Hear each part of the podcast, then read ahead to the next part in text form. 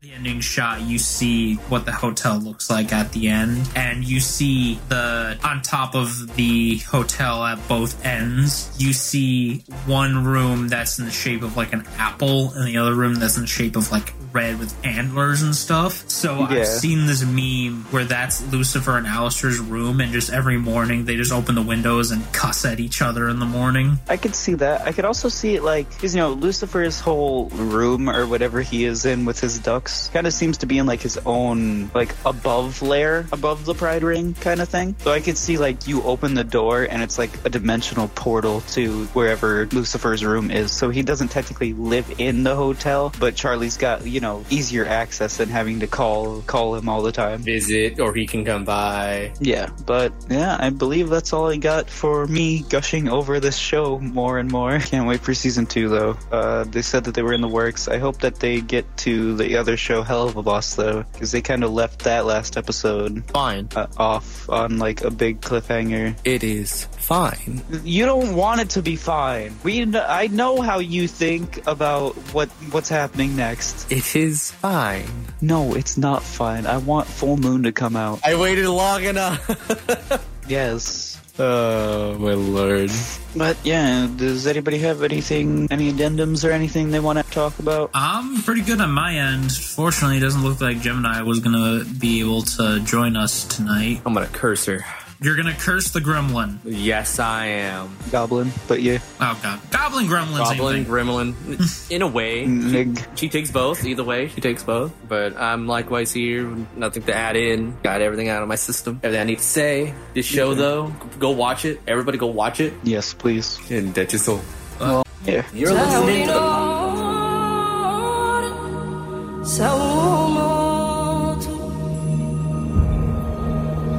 የተሰጠኝ ሕይወት ዛሬ በነፃነት ሰው ተከፍሎበታል ከደምና ከአጥንት።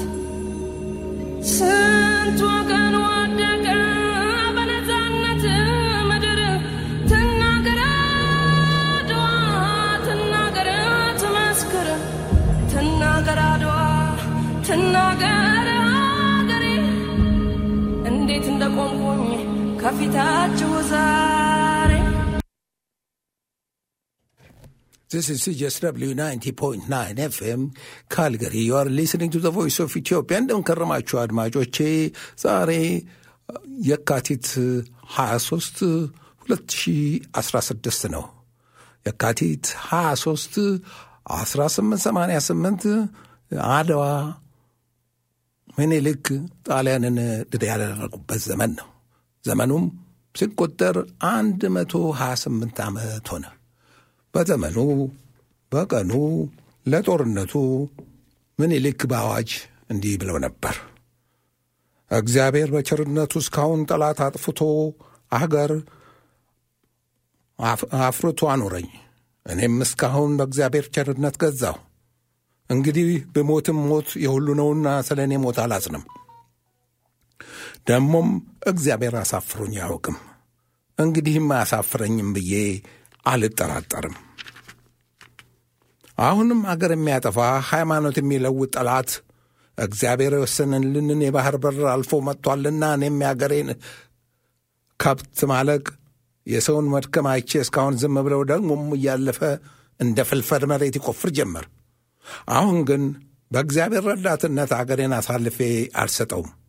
የአገሬ ሰው ከአሁን ቀደም የበደልሁ አይመስለኝም። አንተም እስካሁን አላሰቃየኸኝም። ጉልበት ያለ በጉልበት እርዳኝ፣ ጉልበት የሌለህም ለልጅ ለምሽት ለሃይማኖቱ ስትል በአዘር እርዳኝ። ወስልተ የቀረህ እንደሆን ግን ኋላ ትጣላኛለህ። አልተውህም። ማርያምን ለዚያም አማላጅ የለኝም። ዘመቻዬ በጥቅምት ነውና የሸዋ ሰው እስከ ጥቅምት እኩሌታ ድረስ ወረሂዱ ከተላ ሲሉ አዋጅ አወጁ። ለአድዋው ጦርነት ማለት ነው። በኩራት በክብር በደስታ በፍቅር በድል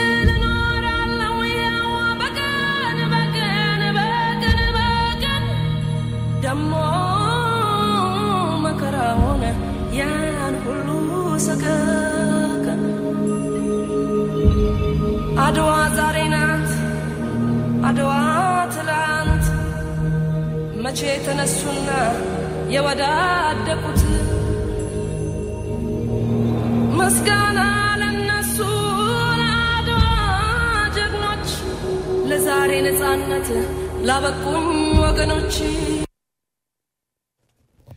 ከአድዋ ድል በኋላ ምኒልክ ለወዳጃቸው በጻፉት ደብዳቤ እንዲህ ብለው ነበር።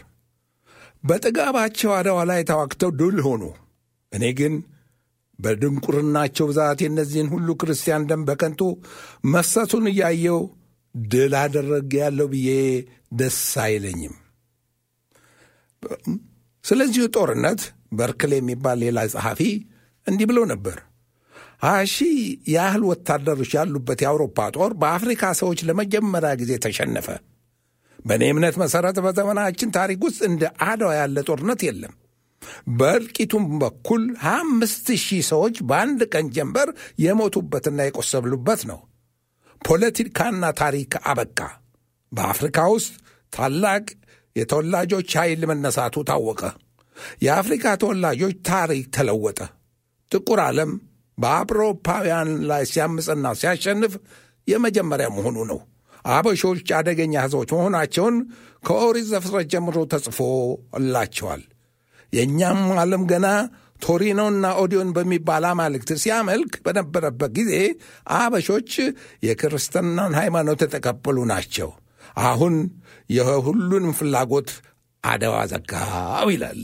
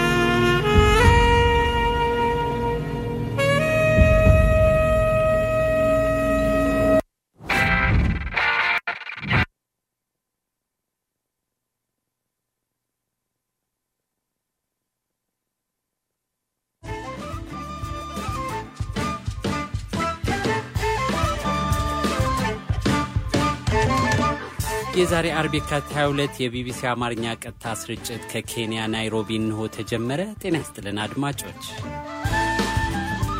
ለዛሬ ከያዝናቸው መሀል የኢትዮጵያ አየር መንገድ በሶማሊያ አየር ክልል መብረር አቁሟል። ለምን? ዋና ስራ አስፈጻሚውን አነጋግረናል። የአየር ስፔሱ አስተማማኝ የኤር ትራፊክ አገልግሎት ስላላገኘንበት በዚያ ምክንያት ለሴፍቲ ብለን አማራጭ መንገዶች እየተጠቀምን ዛሬ ባህር ዳር እንዴት ዋለች ስንል ጠይቀናል። ነዋሪዎቿ ውሏቸውን አጋርተውናል። ከሁለቱም ወገን እየተተኮሰ ነበረ። ከባድ መሳሪያ የተቀላቀለ ነበረ። አስራ ሁለት ሰዓት አካባቢ እሱ ተኩሱ ሲጀመር ልጆችን መላክ ስላልቻል አስቀረናቸው። እኛም ስራ ማልሄድ ነው። የስፖርት ዘገባም ይኖረናል። አብራችን ቆዩ አድማጮች።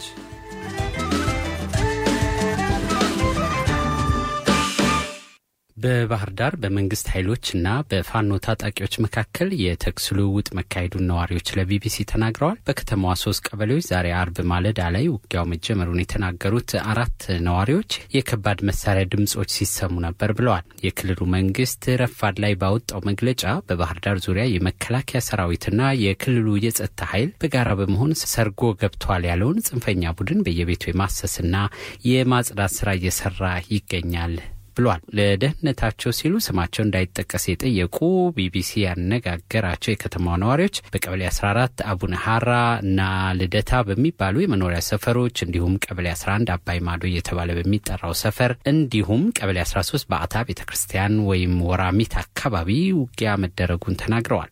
ባልደረባችን ካሳይ ጨመዳ ዛሬ ረፋድ ላይ ያነጋገረቻቸው ነዋሪዎች ስለ ሁኔታው ይህን ነግረዋታል። አቡነ ሀራና ልደታ በሚባሉ አካባቢዎች ላይ በጠዋት አስራ ሁለት ሰዓት ከጀምሮ ተኩስ ነበረ። የእጅ ለእጅ የሚመስል ቅርብ የቅርብ የክላሽ ምናምን ድምጽ ነበረ።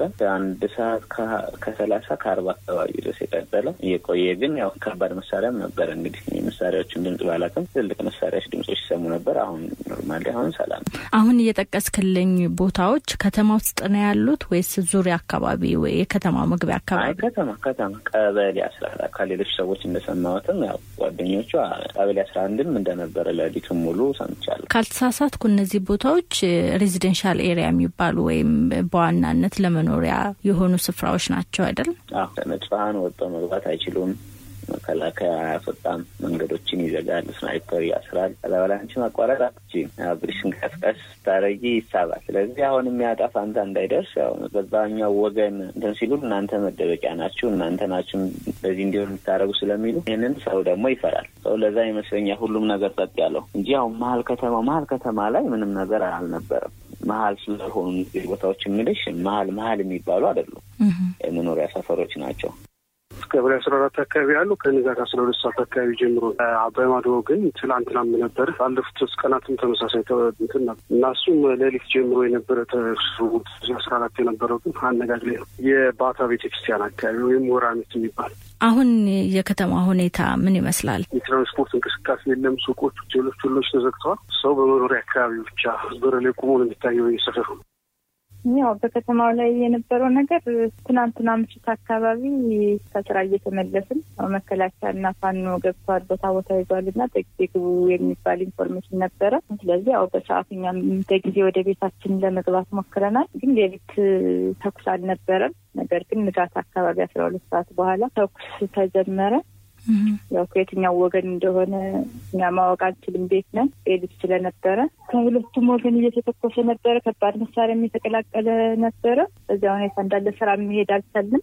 ልጆችም ትምህርት ቤት የሚሄድ ነበሩ። ያው ምግባቸውን ምናምን አዘጋጅተን ነበረ ለመላክ አስራ ሁለት ሰዓት አካባቢ እሱ ተኩሱ ሲጀመር ልጆችን መላክ ስላልቻልን አስቀረናቸው። እኛም ስራም አልሄድን። ተኩሱ የት የት አካባቢ ነበር? ቀበሌ አስራ አራት ልደታ የሚባለው ሰፈር አካባቢ ነበረ። እንግዲህ ሌላ ቦታ ያለውን መስማት አልቻልንም። ነገር ግን በስልክ በጓደኞቻችን ሲደውሉ አባይ ማዶ ወይም ደግሞ ቀበሌ አስራ አንድ የሚባለው አካባቢ እንደነበረ ነው ያለን information። ምክንያቱን የሰማችሁት ነገር አለ? አንደኛው ሀይል አፈግፍጎ ነው ምንድን ነው ምን እንደተፈጠረ ተኩሱ ለምን እንደተቀዛቀዘ የሰማችሁት ነገር አለ? ምንም የሰማነው ነገር የለም። ነገር ግን ያው በምን ምክንያት እንደሆነ አናውቅም። የተወሰነ ሀይል በዚህ በእኛ ሰፈር አካባቢ ወጥቶ ሲሄድ አይተናል። የትኛው group እንደሆነ አላወቅም። በእግር ነው በተሽከርካሪ ያለፉት? የታጠቀ ሀይል ነው። ያው እየጨፈሩ ምናምን ሲወጡ እንዳዩና ፋኖ እንደሆኑ ምናምን ነገሩ። ወሬ ባህር ዳር እንደዚህ አይነት ውጊያ ሲካሄድ የመጀመሪያ አይደለም። ከዚህ በፊትም የመንግስት ኃይሎች ቤት ለቤት አሰሳ አድርገው ሰዎችን እንደገደሉ በምርመራም ተረጋግጧል። እና እንደ አንድ እናት እንደ ከተማ ነዋሪ ምንድን ነው የሚያሰጋሽ? አሁን ላይ ምንድን ነው እየተሰማሽ ያለው? አሁን ያለው ሁኔታ ጥሩ ስላልሆነ ዛሬ ምን ሆን ነገ ምን ሆን ሁሌም በስጋት ነው። ከአሁን በፊት በነበረውም ተኩስ ብዙ ሰዎች አልቀዋል። ከቤትም እየተገባ ካሉበትም ከመንገድ ላይ መሳሪያ የያዘው ኃይል ብቻ ሳይሆን በአብዛኛው ሲሞት የነበረው ንጹሐኑ ነው። ከአንድ ቤት even ሶስት ሰው የሞተበት አለ። እሱን አይተን ስላለ ሁሌም ስጋት ላይ ነው። እግዚአብሔር ይሁነን እንጂ ቀሪ ጊዜም በጣም አሳሳቢ ነው። ዘገባውን ያቀረበችልን ካሳይ ዳምጤ ነበረች።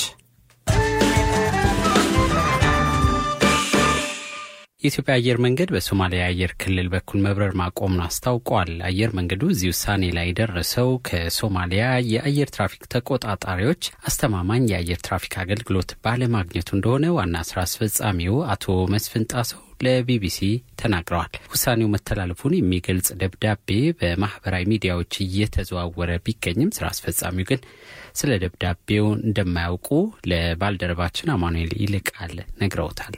አይ እኔ ደብዳቤ መጻፉን አላውቅም። ናታ እኛ የጻፍነው ደብዳቤ የለም ወይም እኔ ቢያንስ እኔ አላውቅም።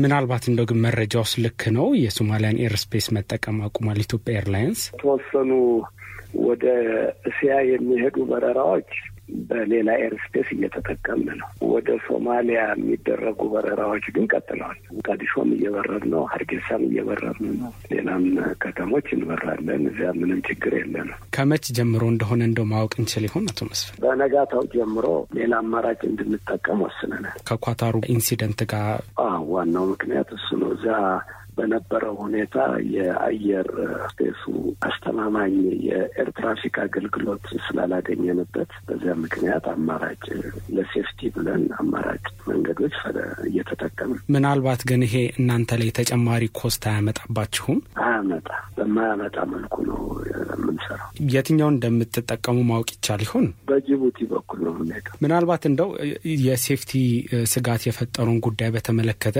ከሶማሊያ አቪዬሽን የሚሆን ከሚመለከተው ተቋም ወይም አካል ጋር የተደረገ ንግግር ይኖር ይሆን ወይም የተገኘ ምላሽ ካለ? አይ ያው በዓለም አቀፍ አሰራር መሰረት እንደዚህ አይነት ሲያጋጥም ለሚመለከታቸው የሲቪል አቪዬሽን ባለስልጣናት ሪፖርት እናደርጋለን። ለሶማሊያው ሲቪል አቪዬሽን ባለስልጣንና ለኢትዮጵያ ሲቪል አቪዬሽን ባለስልጣናት ሪፖርት ተደርጓል። የተገኘ ምላሽ ይኖር ይሆን? የለም። እንደው በዛ ጋር ምን ያህል በረሮች በቀን ያልፉ እንደነበር ማወቅ ይቻል ይሆን? አይ የለኝም። በሙሉ እስያ የምንበራቸው በረራዎች ማለት ይቻላል። ቁጥሩን በትክክል ልነግርህ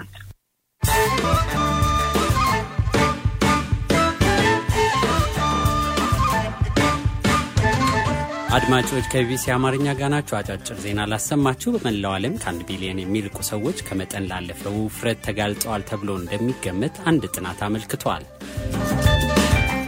በጋዛ እርዳታ ለማግኘት በተሽከርካሪዎች ዙሪያ ተሰባስበው የነበሩ ቢያንስ 112 ፍልስጤማውያን ሲገደሉ 760 የሚሆኑት ላይ ጉዳት መድረሱ ተገልጿል።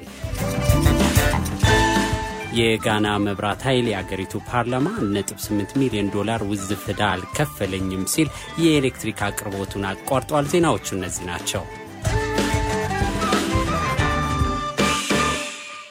ለአንድ ሳምንት በአዲስ አበባ እስር ቤት ላይ የቆየው ፈረንሳዊ የአፍሪካ ኢንቴሊጀንስ ጋዜጠኛ አንቷን ጋሊንዶ በመንግስት ውሳኔ ተፈቶ ከሀገር እንዲወጣ መደረጉን ጠበቃው ለቢቢሲ ገልጸዋል። ጋዜጠኛው በቁጥጥር ስር የዋለው የኦሮሞ ነጻነት ግንባር ፓርቲ የፖለቲካ officer የሆኑትን አቶ በቴ ኦርጌሳን ቃለመጠይቅ እያደረገ በነበረበት ወቅት ነው። ከጋዜጠኛው በተጨማሪ ፖለቲከኛው አቶ በቴ በቁጥጥር ስር መዋላቸው ይታወሳል። ባልደረባችን አማኑኤል ይልቃል የዛሬ ፍርድ ቤት ውሏቸውን በተመለከተ ከአቶ በቴ ጠበቃ አቶ ቦና ያዞ ጋር ቆይታ አድርጎ ነበር።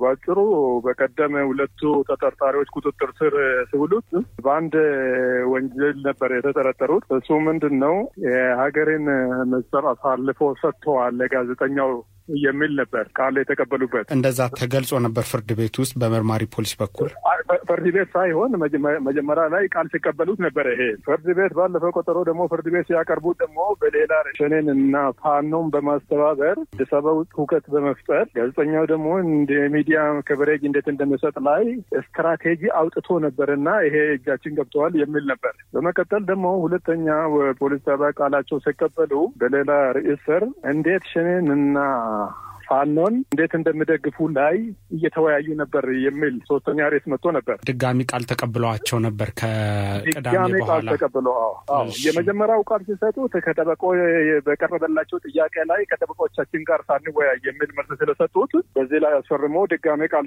የተቀበሉበት ሁኔታ ነበር ማለት ነው። አሁን እስከ ትናንት የነበረው ጉዳይ ጋዜጠኛው የውጭ ዜጋው ጋዜጠኛው ከወንጀሉ ከጥርጣሬው ነፃ ነው ተብሎ ተለቋል። እሱ ሄደዋል እንደገለጽከው ማለት ነው። ዛሬ የቀረ ባቀረበው የመርማሪ ፖሊስ ሀሳብ ከሸኔ ጋር ግንኙነት መኖራቸውን መስረጃዎች እያገኘን ስለሆነ የስልክ መረጃዎችንም እየተመረመረ ስለሆነ አስራ አራት ጊዜ ቀን ቀጠሮ ይሰጠኝ የሚል ነበር። አሁን እኛም ያለውን ሁኔታ አስረድተን የተባለው ሰውዬ ዋና ወንጀል አድራጊ የተባለው ተለቀዋል። እሱ በተለቀቀበት ደግሞ አሁን ሌላ የወንጀል እየተፈለገ ነው። አዲስ ወንጀል እየተፈለገ ስለሆነ ይሄ የህግ አግባብ አይደለም የሚለው መከራከሪያ ነጥቦች አንስተን ነበር። መጨረሻ ላይ ፍርድ ቤቱ እንደ ነጥብ የያዘው የስልክ ምርመራው ይቅረብ የሚል ነጥብ ይዞ በሀያ ሰባት መጪው ሳምንት ተጨማሪ ቀጠሮ ሰጥቷል።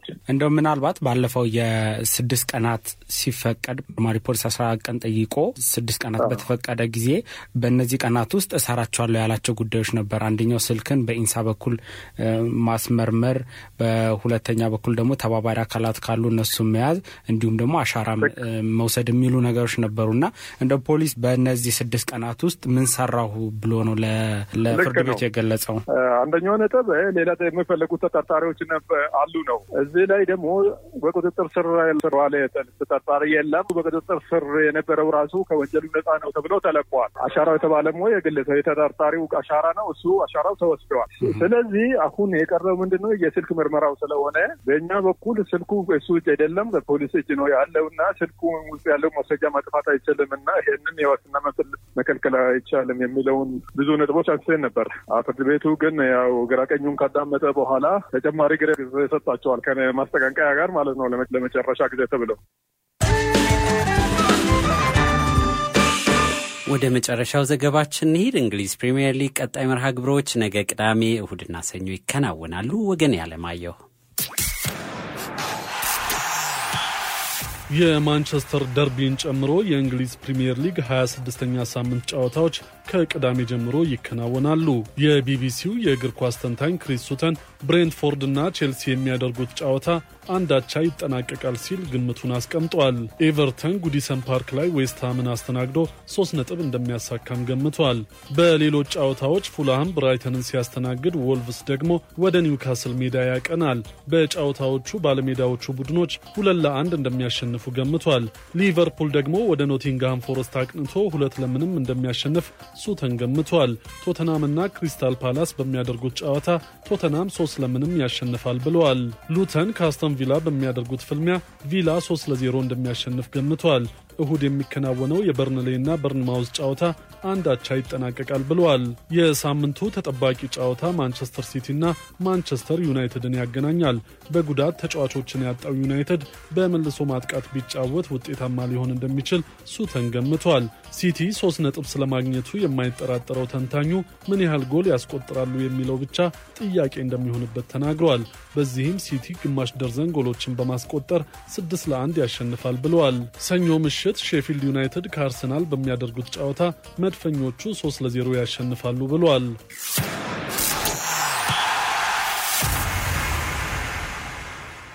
አድማጮቻችን ለዛሬ ያልናቸው እነዚሁ ነበሩ።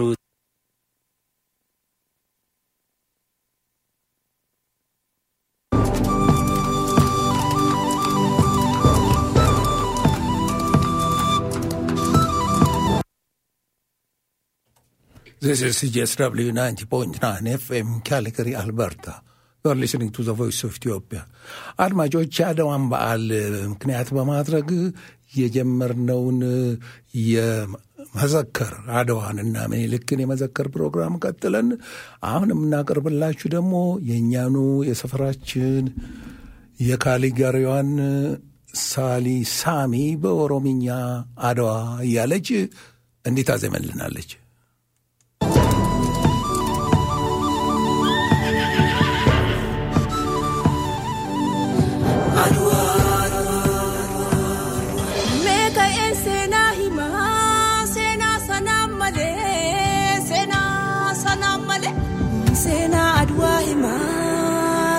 Sagaafa makalee sagaafa makalee guyyaa goonna Oromoo goonni gaafa Afrikaa gaafa lanca Oromooti gida walii gale gaafa rabbaa biyyaa fardaaf lafa foggale of tuula abbaa qawwee isa madfiidhate goraadeen qaqqalee gaaf milkii goonfanne seenaan nu qajeele seenaan nu qajeele.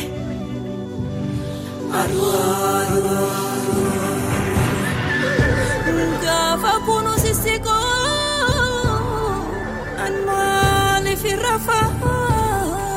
maaliif irrafa kan namutu geeraru natti maaliif hafa natti maaliif hafa.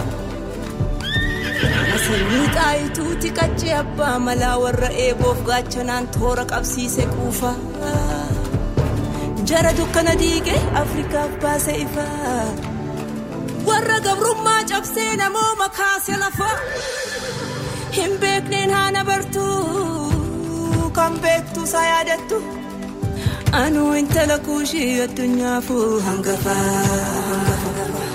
Gaafa lolaa du'aa samiin gigigsite. Tulluun himsite. Farda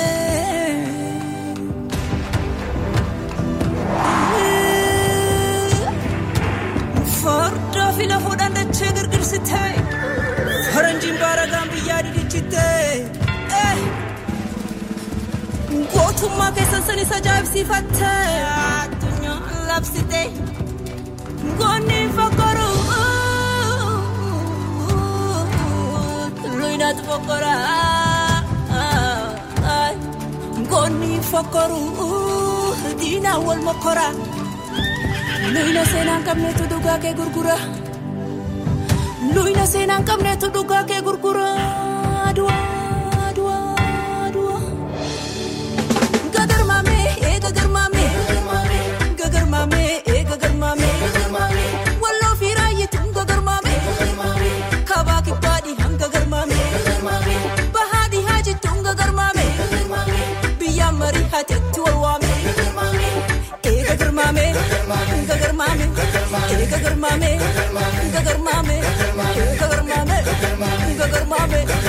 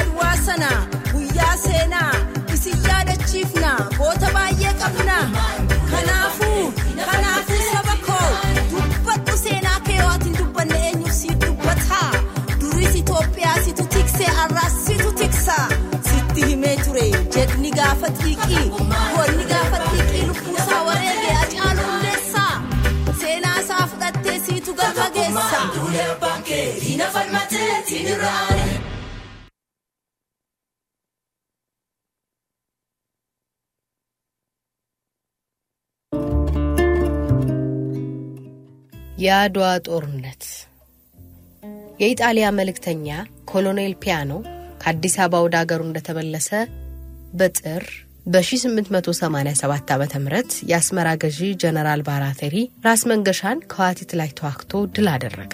እንደ እውነቱ ግን የራስ መንገሻ ጦር አሳምሮ ተዋጋ። ነገር ግን ድል በሚያደርግበት ጊዜ ጥይት አለቀበትና ሰነፍ እርቅ ለማድረግ ተላላከ። የኢጣሊያ ጀነራል ግን ነገሩ በመላ ገባውና መታረቁን ትቶ አይዞህ በለው ተሽሮልሃል ላለና ጦሩን አዘዘ። በዚህ ጊዜ ራስ መንገሻ ከተረፈው ጦር ጋር ሸሽቶ ሰናፌ ሰፈረ። ጀነራል ባራቴሪ ቀኑን ሁሉ እየገሰገሰ ሲከተል ውሎ ጀንበር እንደ መጥለቅ ስትል ደርሶ ከዚያም ከሰፈረበት ላይ በመድፍ ተያያዘው። ራስ መንገሻም የገዛ ድንኳኑ እንደተተከለ ጥሎ ሸሸ። የዚያን ጊዜ ግብር ገብቶ ኑሮ መሶብ እንደተከፈተ፣ ወጡ እንደወጣ፣ ጠጁ እንደተቀዳ ተገኘ። ድንኳኑም እንደተተከለ ቀርቶ አጤ ምኒልክ አጋዥ ብለው ብዙ ጦር በቀኝ አዝማች ኃይለማርያም እግር ሰደዱ። ነገር ግን ይኸው ለአጋዥነት የመጣው ጦር ከራስ መንገሻ ጋር አንድነት ሆኖ ደብረ ኃይል አሰፍሮ ሳለ የኢጣሊያ ጦር ደረሰና ድል መታው። ቀኝ አዝማች ኃይለማርያም ተያዘ። ራስ መንገሻ ግን ሸሽቶ አመለጠ። የኢጣሊያ ጦር መቼም ብርቱ ጦር ነበርና ትግሬን ሁሉ እስከ አሸንጌ ድረስ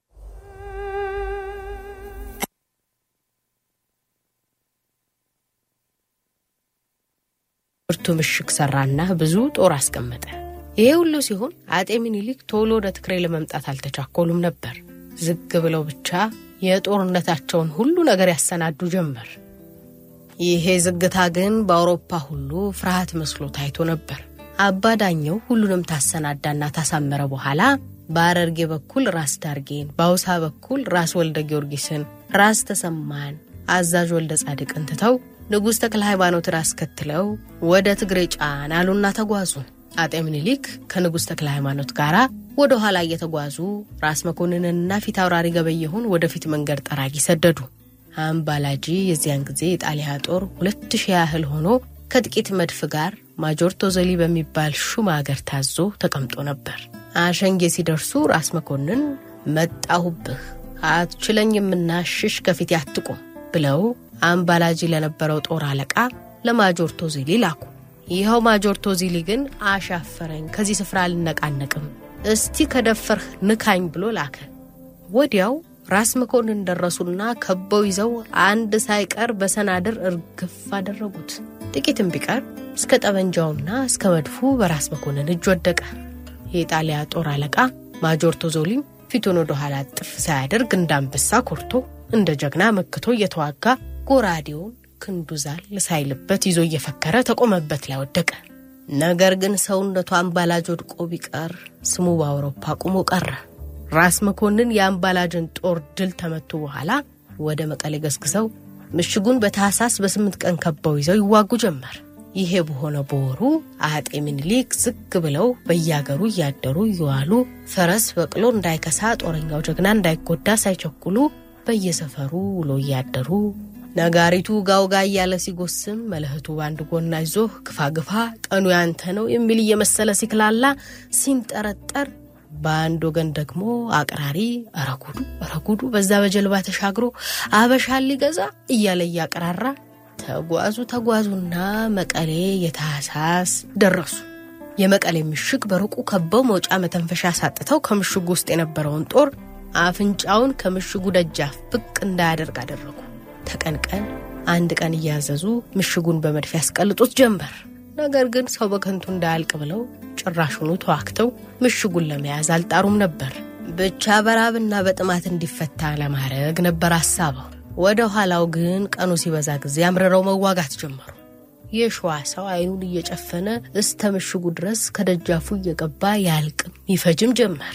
ነገር ግን የኢጣሊያው ጦር ጠንክሮ ይዞ ምሽጉን አላስደፍር አለ። ከአጤ ምኒልክ ሰውም ብዙ ሰው ብዙ ትልልቅ መኳንንት አለቀ። ከዚህ ወዲያ አጤ ምኒልክ ገና ዋናው ጦር ሳለብን በከንቱ በምሽግ ደንጊያ ጋር እየተዋጋ ሰዋችን አይለቅ አሉና እንዲያው ከበው ይዘው ምንጩን ውሃውን ሌት ተቀን በዘበኛ እያስጠበቁ ተቀመጡ። የኢጣሊያም ጦር ከውስጡ ሆኖ የጦሩ በጦሩ የቀረው በራብና በጥማት አለቀ፣ ተጨነቀ። የሞተውም መቀበሪያ አጣ። አንዳንዱ በውሃ ጥማት ሊሞት ሲሆን ጊዜ ከውሃ ጠባቂዎች እየለመነ አንድ ብርጭቆ ውሃ በአስር ጥይት እየገዛ በሽሽግ ከመጠጣት ደረሰ። አጤ ምኒልክ ይህን ወሬ ጠዋትና ማታ ይሰሙት ነበርና አዝነው ለምሽጉ ጦር አለቃ ለማጆር ጋሊያኖ መላኩን ትተው ከበላዩ ላለው ለጦር ሁሉ አለቃ ለጀነራል ባራቴሪ ተመቀሌ ምሽግ ያለው ጦር በውሃ ጥምና በራብ አይለቅብኝ ትል እንደሆን ልተውልህ ይውጣ እንኳን ሌላ እስከ መድፉም እስከ ጠመንጃውም እስከ ምኑም ሁሉን ይዞ ይሄድ አልነካብህም ብለው ላኩ። እሱም እሺ ብሎ ለምሽጉ አለቃ ለማጆር ጋሊያኖ ላከና የምሽጉ ጦር ከምሽጉ ወጣ። አጤ ምኒልክም ለመድፉና አለቃው ሁሉ መጫኛ አጋሰስ ቢቸግረው የሚበቃውን ያህል አምስት መቶ አጋሰስ እኩሉም በዋጋ እኩሉም በክርክር ሰጥተው እስከ አዳጋሙስ ድረስ አስሸኝተው ሰደዱት። አጤ ምኒልክ ከዚህ በኋላ ወደ አድዋ ተዘነበሉ። አድዋ ደረሱና ሰፈሩ። አድዋን መሰረት አድርጎ በቀኝም በግራም በፊትም በኋላም ተሳፍቶ በአንድ ወገን መጀመሪያው በአንድ ወገን መጨረሻው አይታወቅም ነበረ።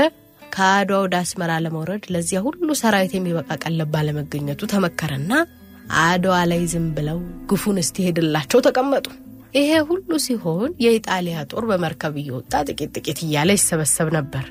ፊት አዳጋሙስ ላይ አንድ እልፍ ከአንድ ሺህ ፈረንጅ አንድ እልፍ ከአራት ሺህ ከሰላሳ አራት መድፍ ጋር ሰፍሮ ነበር።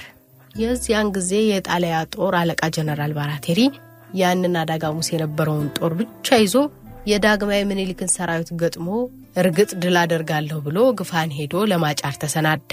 የኢትዮጵያን ኃይልና ብርታት ያወቁ ሰዎች አይተው እርቅ ይሻላችኋል፣ ላትችሉ በከንቱ የሰው ደም አይፍሰስ ብለው ቢመክሩ የባሻ ጦር በቁጥር ቢበዛ ከኛ ፊት አንድ ሰዓትም አይቆም። በዚህ በተሰላ Her five year plan? I'll give my place a makeover. Plan for your future with CI.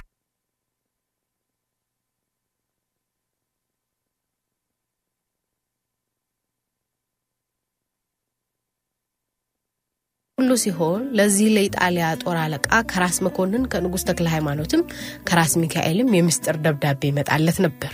ሁሉም እየራሳቸው ጦርነቱ ሲጀመር ለእናንተ አግዛለሁ፣ አጤ ምኒልክን እክዳለሁ እያሉ ሁሉም በሚስጥር ላኩበት። ለእሱ እውነት መስሎት ደስ አለው። ነገሩን ላወቀው ሰው ግን ይሄ ሁሉ የምስጢር ደብዳቤ አንድ ከአጤ ምኒልክ ያልታወቀ አልነበረበትም። ከእነዚህ ሁሉ ሰዎች ለኢጣሊያዎች ለማገዝ እንኳን በውኑ በህልሙ የሚያስብ አልነበረ። በቀረውስ ምን ቸገረኝ ብሎ በአገሩ ይረዳባት ነበር። ከብልህ የሚገኝ ሞኝነት ተራራ ያህል አለውና ከጀነራል ባራቴሪ እዚያን ጊዜ የነበረ ሞኝነት እጅግ የሚያስቅ እጅግ የሚያስደንቅ ነበር። አንድ ቀን ዝምታና ዳታ ሲበዛበት ጊዜ ለጀነራል ባራቴሪ ራስ መኮንን እንዲህ ብለው ላኩበት። ለምን ዝም ብለው ተቀምጠዋል? አሁንም ቶሎ ይምጡና ጦርነቱን ይጀምሩ። እኔ እርስዎን ነው የምጠብቅ። ወዲያው ጦርነቱን ሲጀምሩ እኔ ወደ እርስዎ ዞርና አግዘዋለሁ። አሁንም ቶሎ ፈጥነው ይምጡና ይግጠሙ ብለው ላኩ። እንዲህ የሚለውን ደብዳቤ ባነበበ ጊዜ ጀነራል ባራቴሪ በደስታ ሰከረና ግፉን ለመነሳት አሰበ። ወይ ሞኝነት! ከዘውድ በቀር ሌላ ምን የቀረው የሌለ እንደ ራስ መኮንን ያለ ጌታ ባልቸገረው ነገር የሚወደውን ጌታውን ሚኒሊክን ትቶ ኢትዮጵያን ከድቶ ለእኛ ያድራል ብሎ ጀነራል ባራቴሪ ማሰቡ እጅግ ያስገርማል፣ ብዙ ያስቃል። የኢጣሊያ መንግስት ግን እሱን ጀነራል ባራቴሪን የአበሻን ጠባይ፣ የኢትዮጵያን ሁሉ ነገር በጣም ያውቃልና እሱ ያደረገው ነገር ምንም ቢሆን አይበላሽ መስሎት ሰዶት ነበር። ነገር ግን ያው የኢትዮጵያን ጠባይ ማወቁ ታየለት። የኢጣሊያ መንግስት ነገሩን ያበላሸው ታበሻ ወጥተው የነበሩትን የጥቂት ሰዎች ቃል እውር ጭፍኑን አምኖ ነገሩን ሁሉ እነሱ ባሉት ማድረጉ ነው። ይሄ ሁሉ ዝንኩርኩር ያለ ነገር የመጣበት ምክንያት በአንድ ወገን ነራሲን የሚሉት ሐኪም አረርጌ ሆኖ ራስ መኮንን ለእኛ ሚስጥረኛ ወዳጃችን ናቸው፣ እንዲረዱን እርግጥ ነው አይጠረጠርም እያለ በእውነት የራስ መኮንን ልብ የያዘ መስሎት ለአገሩ መንግስት ይልክ ነበር። ይሄ ሁሉ የአበሻን ነገር ባለማወቁ ነው እንጂ አውቆት ቢሆን እንደ ራስ መኮንን ያለ ሃይማኖቱ ከጅማት የጠና ለጌታው የታመነ ለኢትዮጵያ የጣረ ሰው ሳይከፋው ሳይጠማው እውነት ለሀገሩ ትቶ ለኢጣሊያ ያግዛል ብሎ ተስፋ ባላደረገም ነበር። ይኸው ሐኪም ነራሲኒ አንድ ጊዜ አረርጌ ሆኖ ራስ መኮንንም በምስጢር አድርጎ እባክዎን የአስራ ሰባተኛው ክፍለ ነገር እንዲቃናልን ያድርጉ ብሎ ለመነ። ራስ መኮንንም ምንም ነገሩ ቢደንቃቸው እስቲ ወዳጅ መስዬ ለኢትዮጵያ የሚጠቅም ምስጢር ባገኝ ብለው እሺ አዲስ አበባ ሲሄድ ነገራችሁን አሳምርላችኋለሁ ብለው ትኖረዋል። ሐኪም ነራሲ እውነት መስሎት የምስራች ራስ መኮንን አዲስ አበባ ሲሄዱ የአስራ ሰባተኛውን ክፍል ነገራችንን ሊያሳምሩልን ሆነ ብሎ ለአገሩ መንግስት ላከ። የኢጣሊያ መንግስት ደግሞ ሐኪም ነራሲን የተናገረው ቃል እውነት መስሎት አዲስ አበባ ለነበረው መልእክተኛው ለሐኪም ትራቨርሲ ራስ መኮንን አዲስ አበባ ሲመጡ በአስራ ሰባተኛው ክፍል የውላችንን ነገር ሊያግዙን ነውና ሲመጡ ቶሎ ሂደህ ተነጋገር ብሎ ላከ።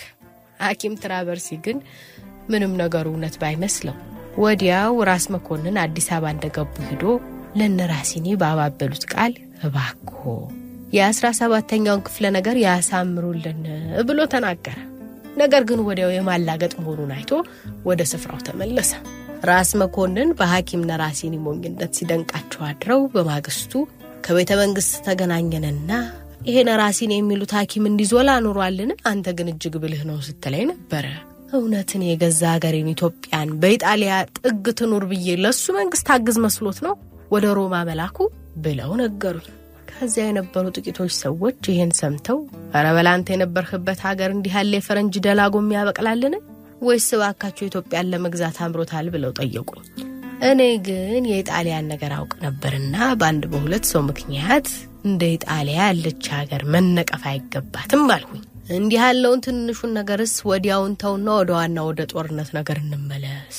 ቅድም እንዳልሁት ሁሉ የኢትዮጵያ ጦር ወደ አድዋ የተጓዘ ጊዜ ከዳጋም ውስጥ ተነስቶ ወደ አድዋ ትይዩ ተጓዘ። የዚህን ጊዜ ከኢጣሊያዎች ጋር የነበሩት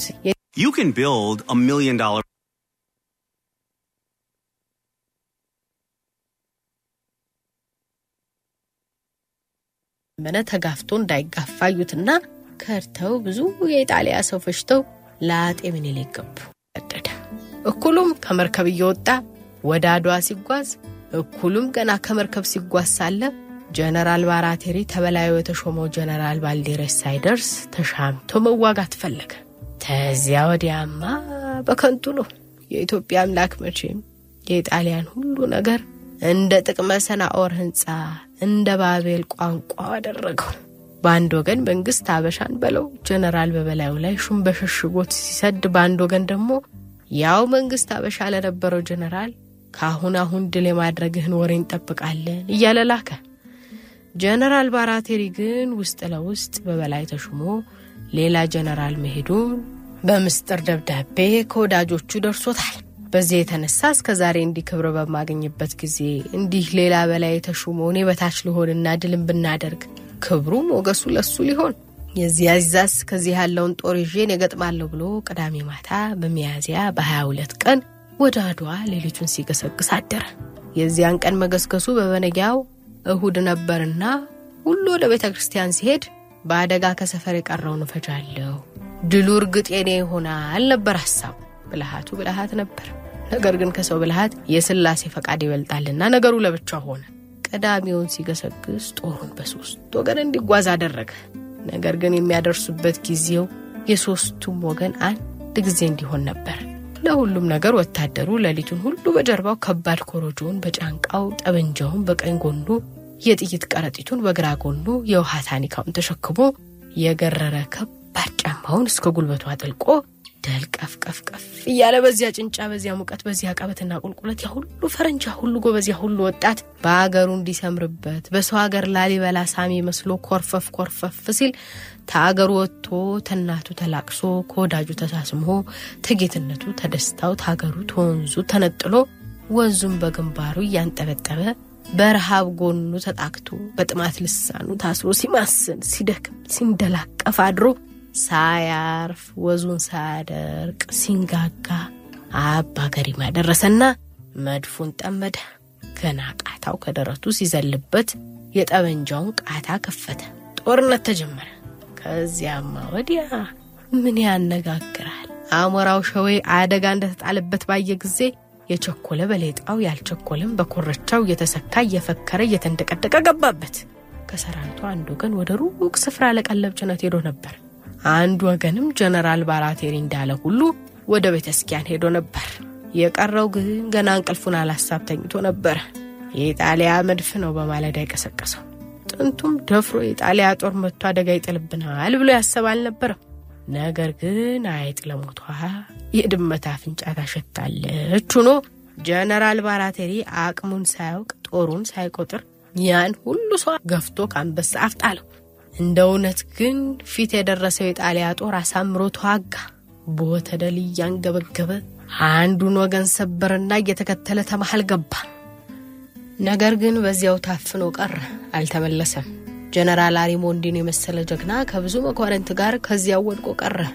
አልቤርቶኔኒን የመሰለ ብርቱ ጀነራል ከብዙ ጀግና ጋር ተመሃል ታፍኖ ቀረና ተማረከ።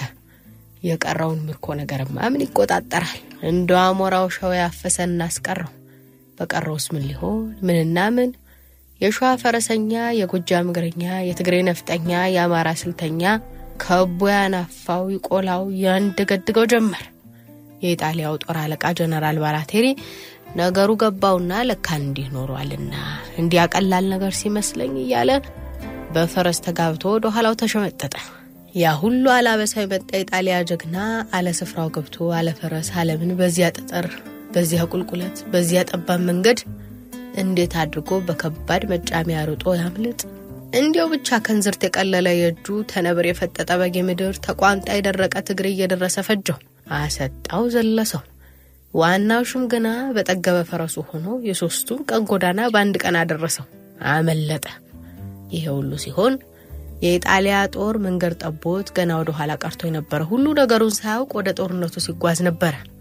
ነገር ግን የጀነራል ባራቴሪን መሸሽና የጦሩን መፈታት ባየ ጊዜ ያ ሁሉ ወደ ኋላ የነበረ መድፈኛ መጫኛውን በጎራዴ እየቆረጠ መድፉን እየጣለ በመድፉ ስፍራ እሱ እየተተካ ባጋሰሱ እየጋለበ አስመራውን ገባ።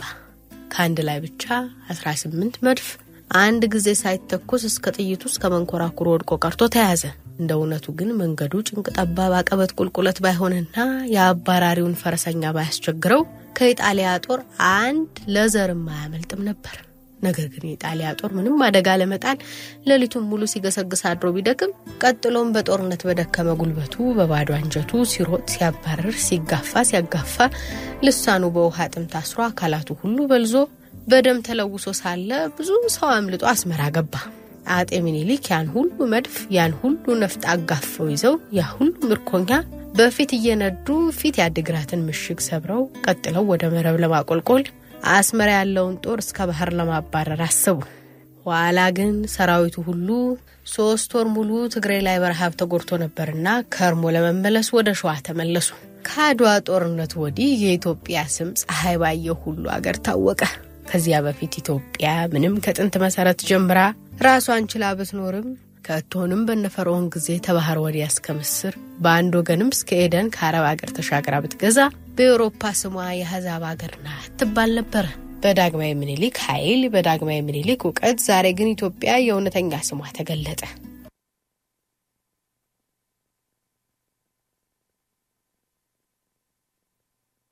كي خفاليت حمدي سنك تسكمي حمدي أقرب كي زبادمي. حمدي سبكي زحاممي. عت حمدي كندي كون رأخي بشمت سد ندحرت فحر عمسا زي صحف حدان زفكر.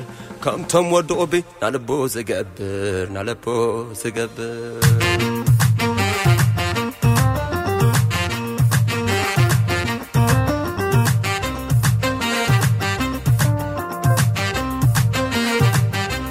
سرطة دول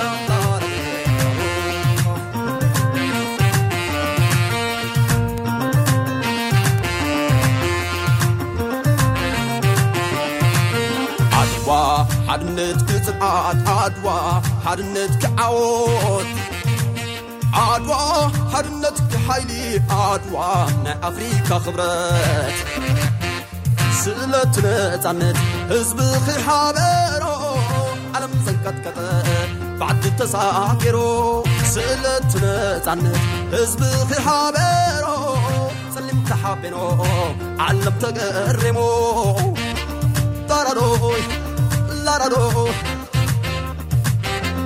ላራዶ ኣበት ዘርአ ሃይማኖት ፆታ ከይፈለ ሓሙቱ ገንፈሎ ሓሙቱ ገንፈሎ ዕዝ ክከብር ሃገር ብሓደ ውዕሉ ዓወት ተበሲሩ ዝኽፈል ከፊሉ ዕቡይ ሰራዊት ተዓነት ዝበለ በቲ ፍቕሪ ሃገር ሕልሙ ተሳንከለ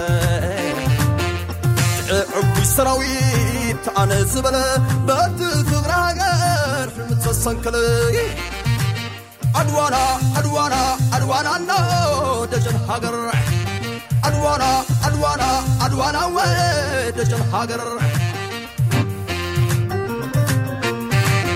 تطرد سلالا سلا الشبيرو براد سلا نار مدفع كبيرو ما أتعد وتروح أفريقيا سعره تعبت بتتنا نعقب بتعقسي مملاس مصعبي ትልቢት ተሬሮ ፍትሒ ከም ዝረድእ ዓድዋ ተመስኪሮ ዓድዋና ዓድዋና ዓድዋናና ደጀን ሃገር ዓድዋና ዓድዋና ዓድዋና ወ ደጀን ሃገር ደጀን ሃገር ፍቅሪ ሃገር ክብረት ሃገር ደጀን ሃገር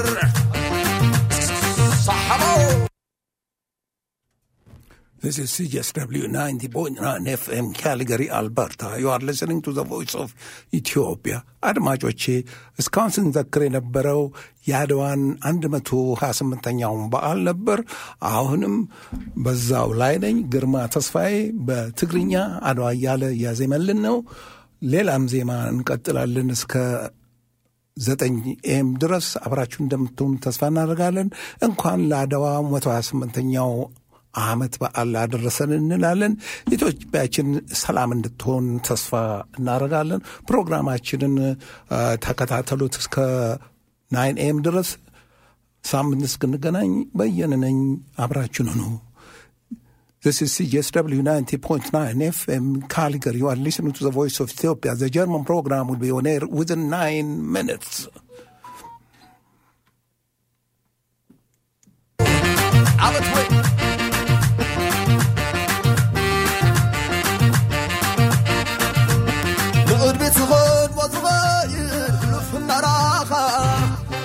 ትማልዶ ኣይትማልዶ ምኽረ ዝኾነካ ንቕድሚት ዝኸድዎ ዝኸይድ ብልፍናራኻ ኣይትማልዶ ናይትማልዶ ምኽሮ ዝኾነካ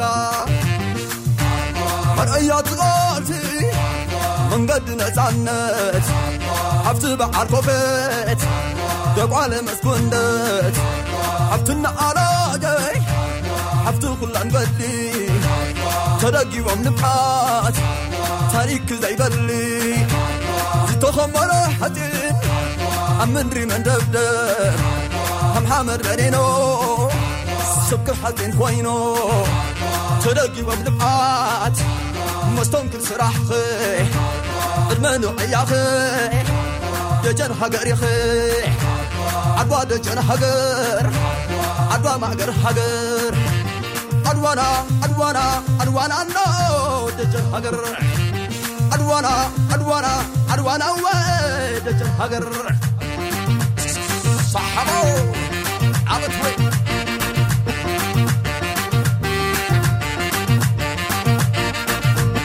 لقد بتغد وتغير لف النراخة عيتمال النو عيتمال النو مغرز ونكا لقد بتغد وتغير ኣሎ ናይትማልኖ ክብሮ ዝኾነካ መርአያ ትቓልቲ መንገዲ ነፃነት ኣብቲ በዓል ኮፌት ደቋለ መስኩንደት። ኣብቲ ንዓላደይ ኣብቲ ኲላንበሊ ተደጊቦም ንብዓት ታሪክ ዘይበሊ። ዝተኸመረ ሓጢን ኣብ ምንሪ መንደብደብ ከም ሓመድ በኔኖ። ስብክብ ሓጢን ኮይኑ ተደጊቦም ንብዓት مستنكر سراحخي ادمنو عياخي دجن هقريخي عدوا دجن هقر عدوا مهقر هقر عدوانا عدوانا عدوانا نو دجن هقر عدوانا عدوانا عدوانا وي دجن هقر صحبو عبت وي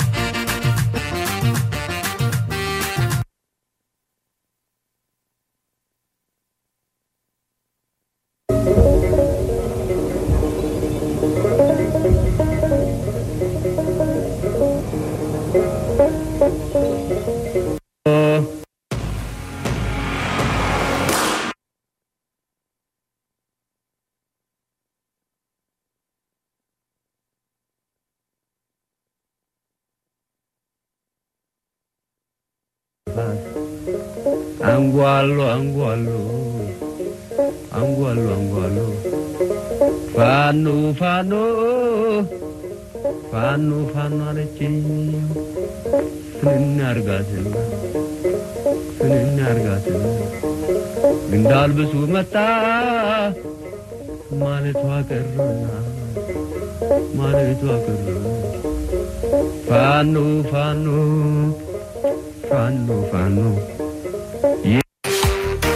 አይደፍራትም ጠላት አጥንት የሚከስከስ ደም የሚፍሰስላት ይቺ ሀገሬን ጭራሽ አይደፍራትም ጠላት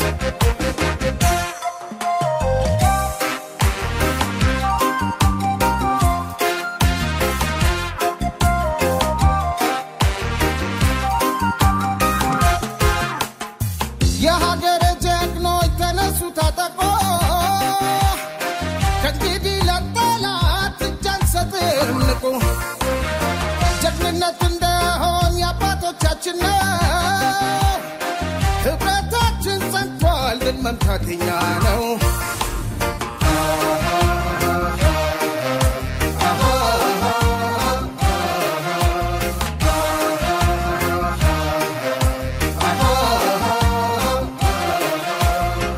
አጥንት የሚከስከስ ደም የሚፍሰስላት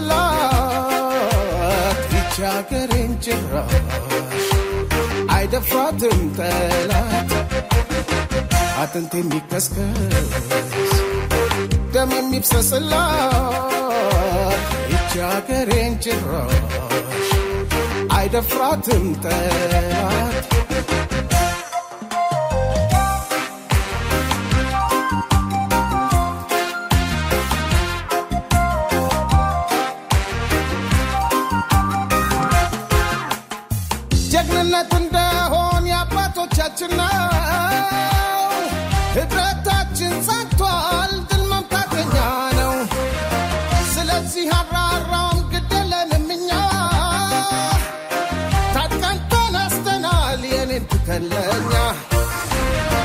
አጥንት የሚከስከስ ደም የሚፍሰስላት ይቺ ሀገሬን ጭራሽ አይደፍራትም ጠላት። አጥንት የሚከስከስ ደም የሚፍሰስላት ይቺ ሀገሬን ጭራሽ አይደፍራትም ጠላት አክትሟላ በቃ የእናት ምዕራፋቸው። የማይሆን ቅዠት ነው ከንቱ ነው ህልማቸው። ብትቅበጠበጡም አልፋችሁ ከልኩ። እቺ ናቸው። በአንድነት ብለናል ኢትዮጵያን አትንኩ። በአንድነት ብለናል ኢትዮጵያን አትንኩ። አክትሟላ በቃ የእናት ምዕራፋቸው። የማይሆን ቅዠት ነው